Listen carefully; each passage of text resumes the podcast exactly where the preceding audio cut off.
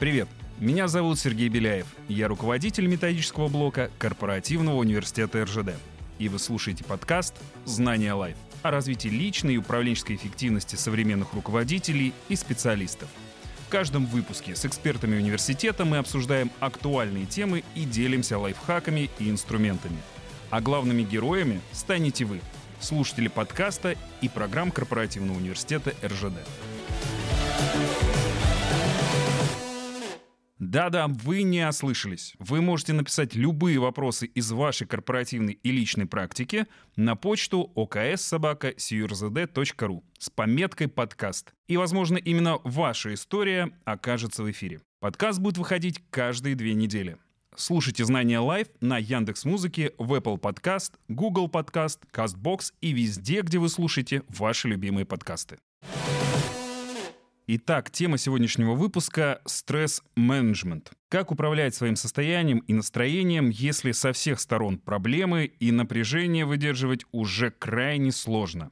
Сегодня поговорим об этом с бизнес-тренером Корпоративного университета эр жэ дэ Алиной Андреевой. Алина, здравствуйте. Здравствуйте. Спасибо, что пришли поговорить с нами сегодня. Расскажите, пожалуйста, кратко, что такое стресс-менеджмент и как он помогает лично вам справляться с напряжением. Я, Алина Андреева, рассматриваю стресс с точки зрения осознанности, раз, и два, системного подхода к жизни вообще. То есть стресс-менеджмент — это скорее проактивная жизненная позиция и стратегия, а не реактивное тушение пожаров и чайка-менеджмент. Я сторонник научного подхода к стрессу и стресс-менеджменту. Поэтому, говоря о стрессе, было бы большой ошибкой не сказать о Гансе Селье, выдающемся ученом, враче, биологе, основоположнике исследования стресса. Представляете, как человека накрыло, он тридцать книг написал по стрессу, даже больше. Давайте серьезно, да, ведь как стресс вообще был открыт? Холод, голод, воздействие каких-то химических веществ, они вызывают практически одинаковый ответ у всех живых существ. И когда Ганс Селье это заметил, он дал такое определение стрессу. Посмотрите, какое ловкое. Неспецифическая реакция организма на любые сильные раздражители. А со временем, естественно, да, это определение приросло важным дополнением. Вместо любых раздражителей у Ганса Селье современные исследователи добавили что? Ну, нашу жизнь они добавили. Сверхсильные новые раздражители. Понимаете, какой глубокий смысл стресса в его научном определении? Человек приспособился к чему-то, однако вдруг появляется что-то, к чему он не готов. Оно прилетает всегда внезапно. Смотрите, коллеги, с другой стороны, вот сейчас интересная мысль пришла в голову. Эволюция, опять же, да, про научный подход, она способствовала выживанию видов. И все реакции того или иного вида, они необходимы были для того, чтобы этот вид продолжался.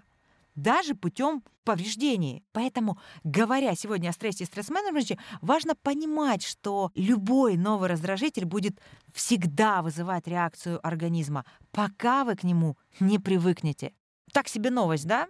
Но есть и хорошая новость, что в наших силах проявить любопытство к тому, что именно задевает вас, что вызывает стресс у вас, что вызывает вот эти вот приступы, когда вы только что были норм, а сейчас не норм. И подойти к этому более системно, то есть выработать то, что будет позволять именно вам эффективно преодолевать вот эту реакцию на раздражитель. Алина, а как быть в ситуации с новой реальностью, так называемым бани-миром? То есть когда мир хрупкий, крайне хрупкий, когда люди становятся крайне чувствительными, крайне восприимчивыми? Мне кажется, что здесь есть очень похожие подходы к Вука миру, потому что даже существуют термины, он достаточно долгое время популярен, антихрупкость. Да? Это про что? Это про то, что человек, тренируя себя, проживая те или иные ситуации, становится менее восприимчивым к ним. Или он может воспринимать это по-прежнему остро, но научится как-то с этим обходиться с точки зрения внешних проявлений, а со временем более бережного отношения к себе. Вот такая некая тренировка, понимаете? Если мы фарфоровую чашку уроним с высоты одного метра, ну, мы понимаем, что она разобьется. А если мы попробуем ее аккуратно опустить на пол где-то с высоты примерно десять сантиметров, у нее еще будут шансы. Так что натренировать антихрупкость, пожалуй, можно, потому что, давайте признаемся себе честно, редко у кого в жизни такая вымощенная цветами дорога без сложностей. И чем больше сложностей, тем, мне кажется, больше закалки при правильном подходе восприятия этих сложностей как вызова, а не как там, наказание небес. Вот. Отлично. Теперь давайте к историям слушателей. Итак, меня недавно повысили до начальника отдела в крупном подразделении нашей компании. Я нервничаю из-за новых обязанностей и как руководитель отдела, и как участник управленческой команды. Меня беспокоит, что нужно делегировать полномочия подчиненным. Уровень стресса увеличивается и от того, что я слишком тщательно слежу за работой сотрудников и трачу много времени на контроль исполнения рутинных дел и поручений, хотя понимаю, что так быть не должно. Алина, что можно предпринять в данной ситуации? Поработать над тем, чтобы перепрограммировать стресс как сигнал, что человек должен выйти из своей зоны комфорта и стать настоящим партнером на более высоком уровне руководства. Например, посмотреть на стресс как на движущую силу, а не на барьер в исполнении новых обязанностей. И мне кажется, что такая переоценка ценностей поможет больше доверять умению своих подчиненных принимать решения и справляться с рутинными обязанностями, а также поможет чаще встречаться с другими коллегами, руководителями внутри подразделения, брать на себя лидерские функции, которые характеризуют вас в качестве действительно управленца, а не специалиста на операционном уровне. Рубрика «Лайфхак». Практические инструменты по стресс-менеджменту. Алина, как же быстро и эффективно успокоиться за несколько минут? Побегать, поприседать, умыться холодной водой? От стресса быстро не убежишь. Говорят же, что если вы не можете снять стресс, не надо его надевать. Конечно, есть несколько минутных способов, и вы в самом деле можете вот прямо сейчас засечь время на использование этих техник, чтобы снять стресс. И я сейчас о них расскажу. Однако это не избавит от необходимости подойти к вопросу стресса в своей жизни и в жизни близких вообще более системно. Правильно реагировать на стресс, становиться эмоционально здоровым человеком и коммуницировать более экологично. То есть, говоря языком менеджмента, быстрые техники снятия стресса — это своего рода, знаете, такая заплатка, лейкопластырь.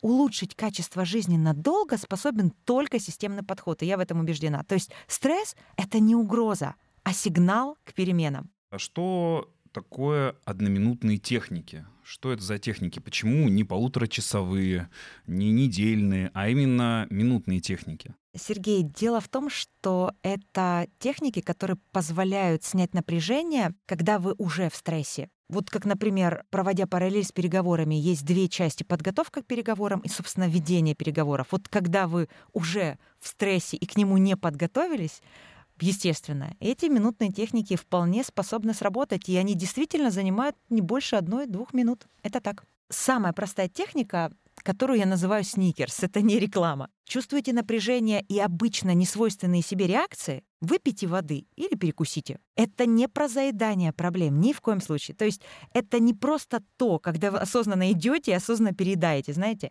Я имею в виду то, что очень часто концентрируюсь на задаче и на множестве задач. Давно, кстати, пора разрушить этот миф о многозадачности. Нам часто сложно услышать базовые потребности нашего организма. Вот как маленьким детям, которые чувствуют эти потребности, но не могут об этом сказать. Поэтому реклама одного шоколадного батончика отчасти построена на правдивом факте об удовлетворении базовых потребностей. Итак, техника снятия стресса «Сникерс». Позаботьтесь о себе за одну минуту, пожалуйста. Так, как актуально для каждого из вас. Выпейте воды, перекусите, посидите с закрытыми глазами, пройдитесь, ослабьте галстук, посмотрите в окно. Список можно продолжать. Есть ли еще какие-либо одноминутные техники, которые позволят справиться со стрессом? Да, даже в стрессе, Сергей. Например, техника «Эмоциональный супермен» или «Скажи себе голосом». Почти все, к чему организм еще не выработал привычку, способно вызвать стресс. Это естественно. Плохая погода, кто-то не отвечает на сообщения, пробки, естественно. И даже необходимость, казалось бы, долго ждать лифт. Минутная техника «Эмоциональный супермен» — это про то, чтобы задать себе три вопроса и ответить на них вслух. Очень часто такое проявление осознанности, когда вы говорите от первого лица и вслух, уже способна снизить градус напряжения. И не придется побеждать никакого внешнего врага, понимаете? Так что действительно не все супергерои носят плащи. Итак, вопросы супермену внутри себя. Первый вопрос. Где вы чувствуете сейчас напряжение или дискомфорт? В груди, в горле, в голове, в руках? Второй вопрос. Как вы назовете эту эмоцию? Гнев, страх, орг, сборная России по футболу? Список можно продолжать. Назвать эмоцию можно официально, а можно так, как комфортно и понятно только вам. Ну и третий вопрос. Причина того, почему вы так себя чувствуете. Назовите события, прямо опишите эту ситуацию словами. Я испытываю такое-то чувство, оно находится здесь, потому что... Например, я испытываю тревогу, которая находится у меня в руках, и это из-за того, что долго ждать такси, а я могу опоздать на встречу. И после этого упражнения велика вероятность, что фраза, сказанная себе вслух, разубедит вас агрессивно реагировать на событие, которое вас раздражало. Попробуйте. К тому же, само название этой минутной техники «Эмоциональный супермен» способствует проявлению осознанности и сохранению контроля над своими эмоциями в любой ситуации. Отлично. Мне кажется, теперь каждый слушатель после прослушивания нашего подкаста будет называть свой стресс по имени-отчеству, либо по имени, и как-то более, может быть, ласково к нему обращаться. Кстати, Сергей, вы абсолютно правы. Если мы будем называть свой стресс по имени-отчеству и как-то более ласково к нему обращаться, это формат проявления любопытства, да, к себе, узнавания себя. А когда ты знаешь себя, ты вполне себе можешь применять так, как необходимо. Алина, есть ли у вас любимая минутная техника? Возможно, не минутная, но тем не менее техника, которая позволяет справиться со стрессом и напряжением. О, да. Очень хорошо. Эта техника, моя любимая, кстати, техника, которая называется техника когнитивного дистанцирования дверь. Ну, понимаете, да, почему она мне нравится сразу же. А, вот эта техника, она очень хорошо работает для людей с воображением. А, ну, кстати, люди с чуть меньшим воображением также могут попробовать. Как это, да? Сама инструкция, механика. Мозг не всегда отличает реальность от нереальности, поэтому некоторые так любят смотреть фильмы ужасов и так боятся, да? И вот этим можно воспользоваться и представить стрессовую ситуацию в виде комнаты, в которой вам некомфортно находиться. Оглядите эту комнату. Еще раз прочувствуйте дискомфорт. А теперь возьмите и выйдите из нее мыслями. При этом можно в мыслях от души громко хлопнуть дверью, а можно изящно и тихо ее закрыть. Главное — ощутить этот момент покидания комнаты. И вы можете даже сделать реальный шаг, как будто переступаете порог, где вам некомфортно. Самое главное — помнить, ключа от этой комнаты у вас нет, и путь назад невозможен.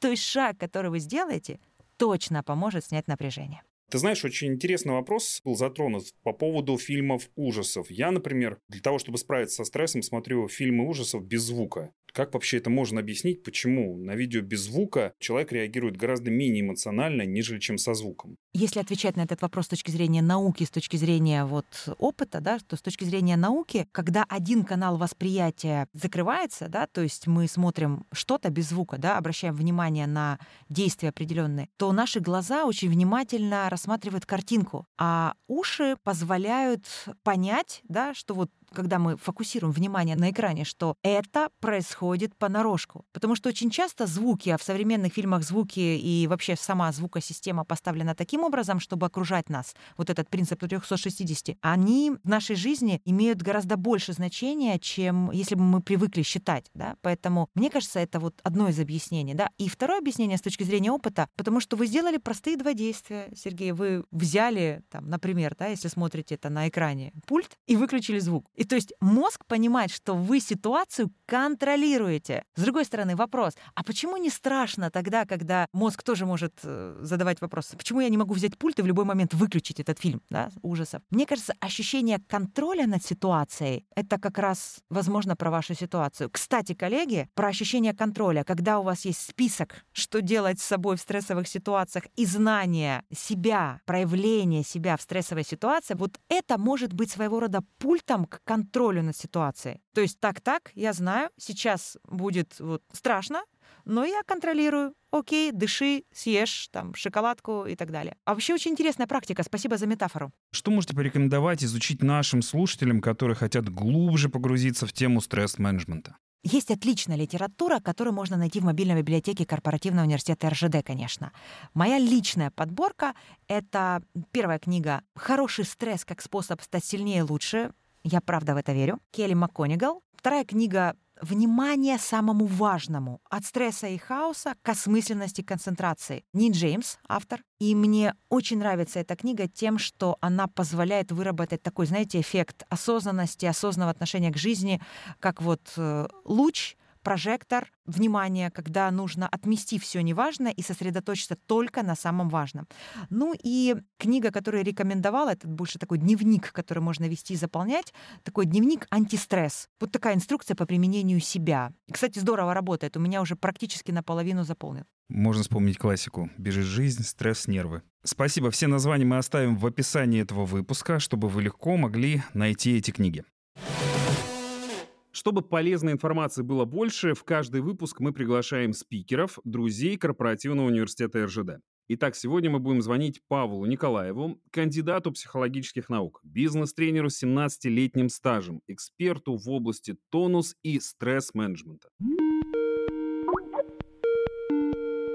Добрый день, Павел. Мы сегодня обсуждаем тему стресс-менеджмент. И для начала хотим у вас узнать, оказывает ли стресс-менеджмент влияние на эффективность компании. Здравствуйте. Приятно оказаться в вашей компании. Вы знаете, да, действительно, стресс оказывает негативное влияние. И мне вспоминается следующая статистика. Не самые свежие данные, две тысячи восемнадцатый год, статистика Еврокомиссии. Так вот, например, затраты на лечение рабочего стресса в Европе в две тысячи восемнадцатом году, в две тысячи восемнадцатом, составили шестьсот семнадцать миллиардов евро. Ну, то есть сумма довольно большая. По данным ООН, статистика собиралась через анализ э, страховых компаний.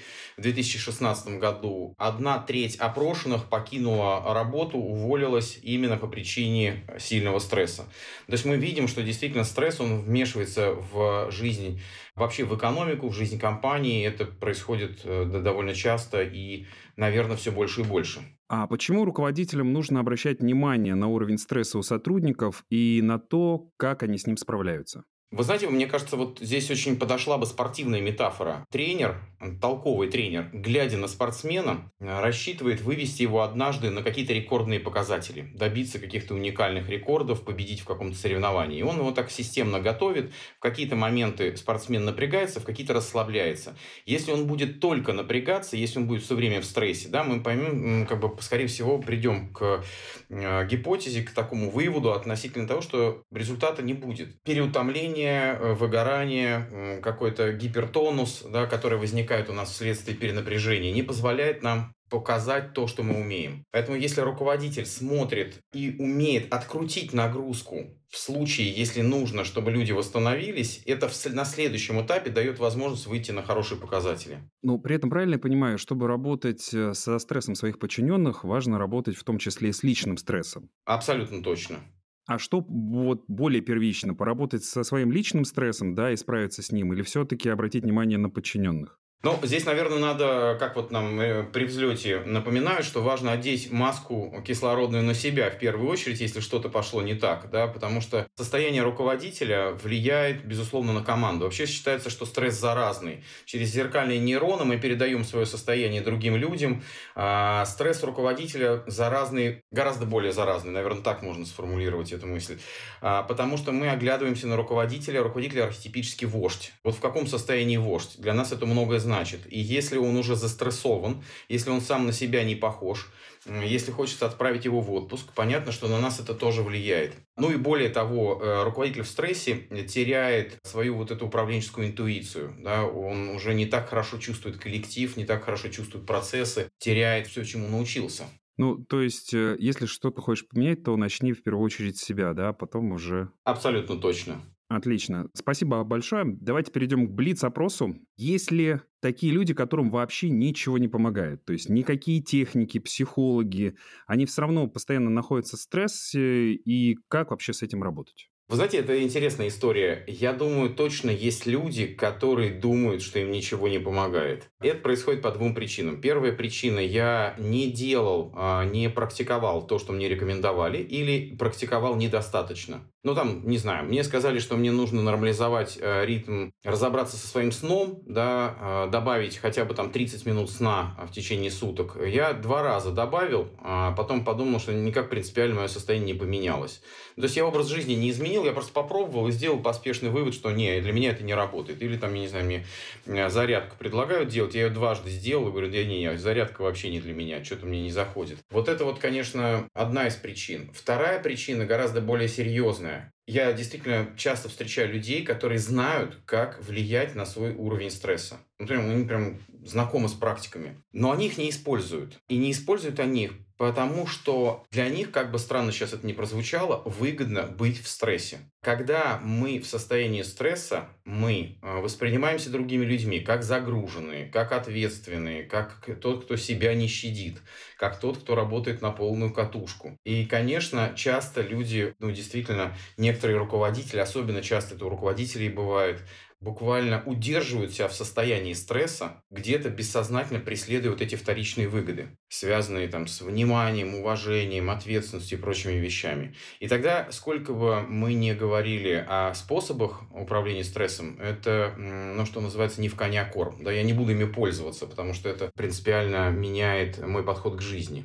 Наверное, для наших слушателей можно очень короткую практическую рекомендацию дать. Если вы знаете, как справиться со стрессом, но не используете знакомые знакомые вам способы, подумайте о вторичных выгодах. Почему для вас выгодно быть в стрессе? И как это можно получить другими способами? Я под это имею в виду внимание, там, я не знаю, полномочия, уважение или что-то, что мы получаем, загоняя себя в стресс. Угу, отлично, спасибо большое. Если кандидат на собеседование сильно нервничает, значит ли это, что он не может справиться со стрессом? Это повод не брать его на работу. Так ли это? Это точно не повод не брать его на работу. Наверное, в конечном счете очень важно понимать, какую, на какую позицию мы рассматриваем этого кандидата, да, на какую позицию он собеседуется. В некоторых э, позициях э, чувствительные люди, тревожные люди, внимательные к рискам, люди, которые легко, у которых легко включается режим повышенного беспокойства, э, бывают замечательными работниками, потому что они, у них, как говорится, ни одна муха не пролетит. Да. Они, вот, находясь в состоянии тревоги и мобилизации, они отлично контролируют процессы и доводят их до безупречности. В этом смысле надо, конечно, понимать, что за должность. Если это руководитель, и мы видим, что он сильно нервничает, ему сложно справиться с самим собой на стадии собеседования, если у него, ну, какие-то идут такие активные реакции, растерянность, расфокусированность, то есть он перегрелся уже, да, вот ожидая, может быть, интервью, конечно, для нас это может быть таким важным сигналом, если работа в целом стрессовая. Понятно, что это будет его слабое звено, да, такой тонкий лед, да, на который мы можем выйти в этой ситуации. Почему еда, сериалы и алкоголь не помогут справиться со стрессом? Мы прекрасно это все знаем. У нас есть симпатическая и парасимпатическая нервная система. Симпатическая отвечает за мобилизацию напряжения. Парасимпатическая в каком-то смысле за расслабление. Вот когда человек за ужином, например, так, за столом включил телевизор, и ему хочется расслабиться, и он перекусил. Потом он там, ну, сделал еще несколько подходов к холодильнику, доел все, что планировал, э, и он чувствует некоторое расслабление, потому что активизируется парасимпатическая нервная система. Когда человек в стрессе, мы бессознательно хотим сбросить это самое напряжение, поэтому пытаемся вот таким вот образом запустить эту парасимпатическую нервную систему и добавить себе расслабление. Но, э, конечно, проблема, которая вызвала стресс, никуда не девается. Наше восприятие этой проблемы тоже остается прежним. Фактически мы лишь на некоторое время убегаем от решения той болезненной проблемы, которая вызывает у нас стресс. И сколько бы мы ни ели, проблема останется там же, где она, собственно, в данный момент находится. Для организма это очень короткая передышка, да, когда у него появляются калории, ну и некоторая пауза, он расслабляется. В целом, конечно, через некоторое время в нашу голову вернутся мысли, которые, опять же, поднимут высокий уровень стресса. То есть все-таки нужно работать и с собственным восприятием того, что вызывает стресс, и с, часто с объективными обстоятельствами. Отлично, Павел, спасибо огромное за то, что поделились своим опытом и знанием в работе со стресс-менеджментом. Спасибо вам. Ну что же, приступим к разбору второго кейса. В профессиональном плане я пошел по стопам своей семьи. Мы работаем в одной компании.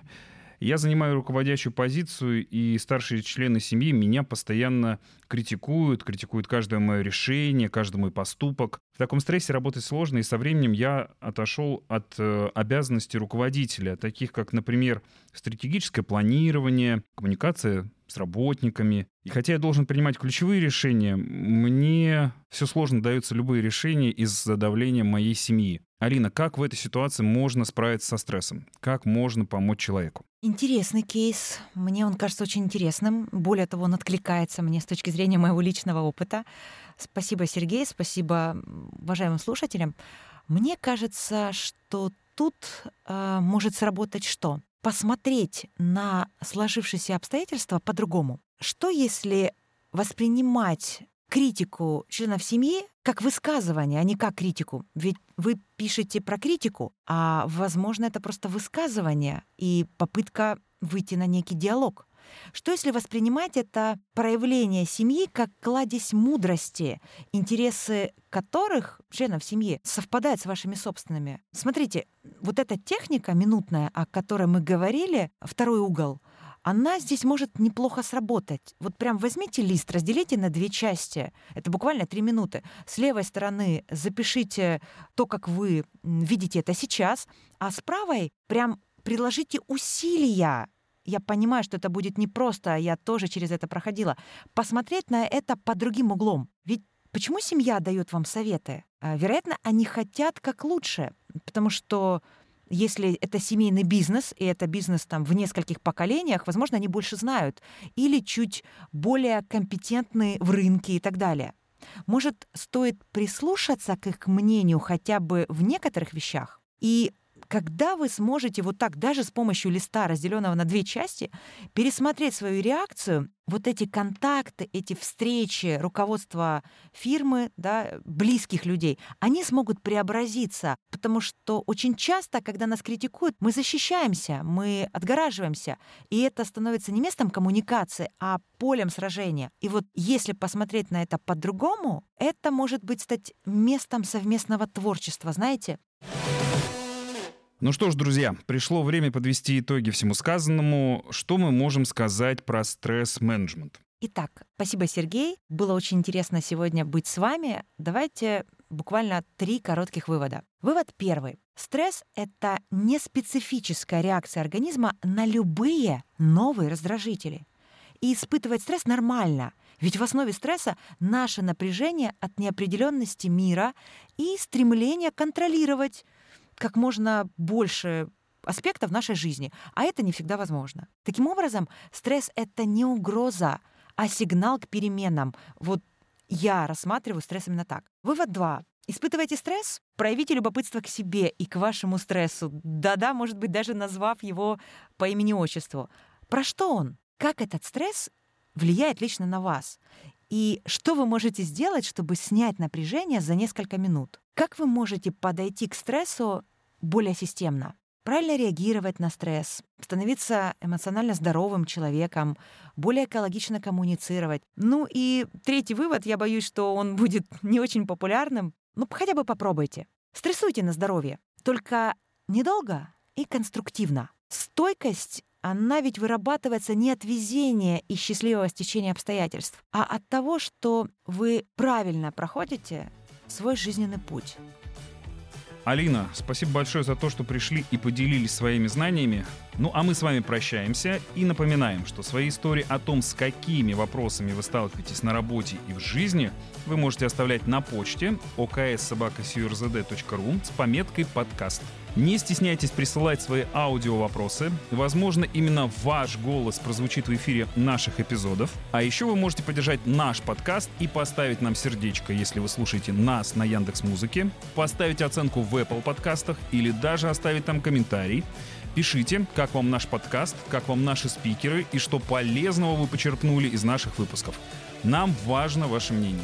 Я с вами прощаюсь. Услышимся через две недели. Так что подписывайтесь, чтобы не пропустить новые выпуски. Это был подкаст Корпоративного университета эр жэ дэ «Знание лайф». И я Сергей Беляев. Пока-пока.